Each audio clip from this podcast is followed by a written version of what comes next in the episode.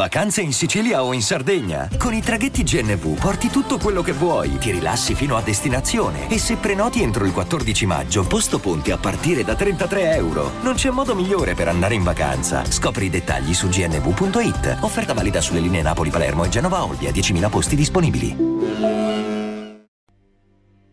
Salve a tutti amici.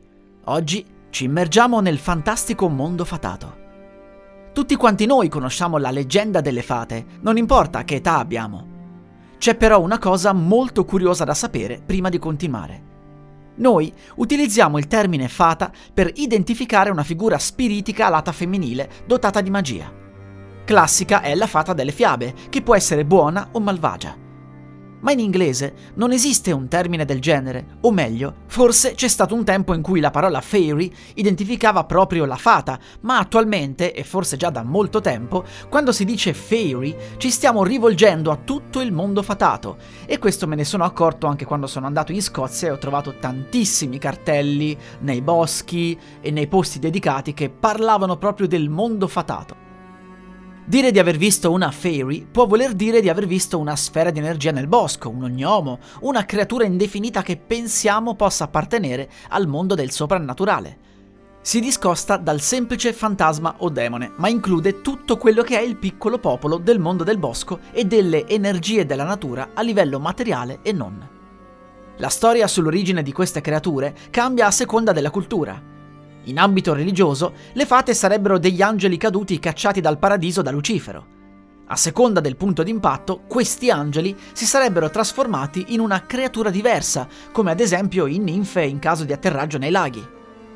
Non lontano da dove sto io, si dice che i riflessi bianchi sulle montagne all'alba siano in realtà i vestiti bianchi delle fate ma un po' in tutta Italia ci sono leggende simili. Addirittura, in Emilia-Romagna, c'è la leggenda delle fate che forniscono ai neonati delle protezioni, e tutto questo ricorda un po' la fiaba della bella addormentata nel bosco. La maggior parte delle storie che si raccontano sulle fate sono per l'appunto presenti nelle fiabe. Se mettiamo insieme tutte le informazioni, possiamo dire che tendenzialmente sono esseri quasi sempre benevoli e con il compito di proteggere determinate persone, soprattutto quelle pure di cuore sono raffigurate sia come donne di normale statura, sia come piccoli esseri. In Italia la fata più famosa è probabilmente quella di Pinocchio, la fata turchina.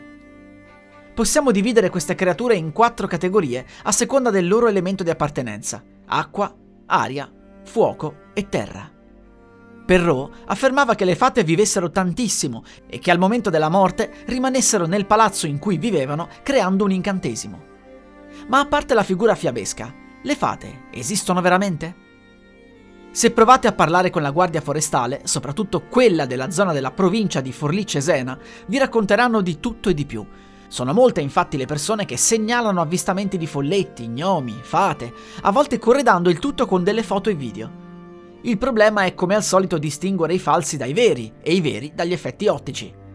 Sono tanti i casi in cui un animale viene scambiato per un essere fatato e soprattutto chi crede tantissimo al piccolo popolo crederà di vederlo ovunque. Non parliamo poi dei presunti cadaveri ritrovati, quasi sempre infatti si tratta di bufale.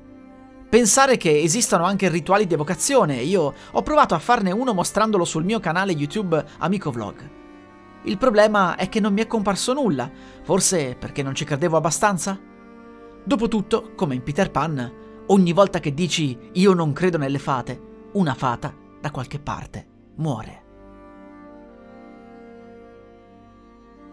La musica utilizzata è Magic Forest di Kevin MacLeod, musica in Creative Commons 4.0 by Attribution dal sito incompetech.com.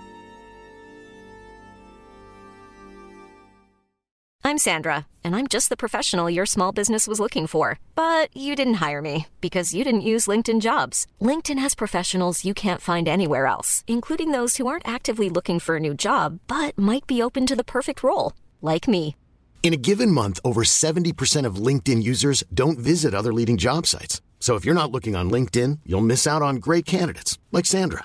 Start hiring professionals like a professional. Post your free job on linkedin.com/people today.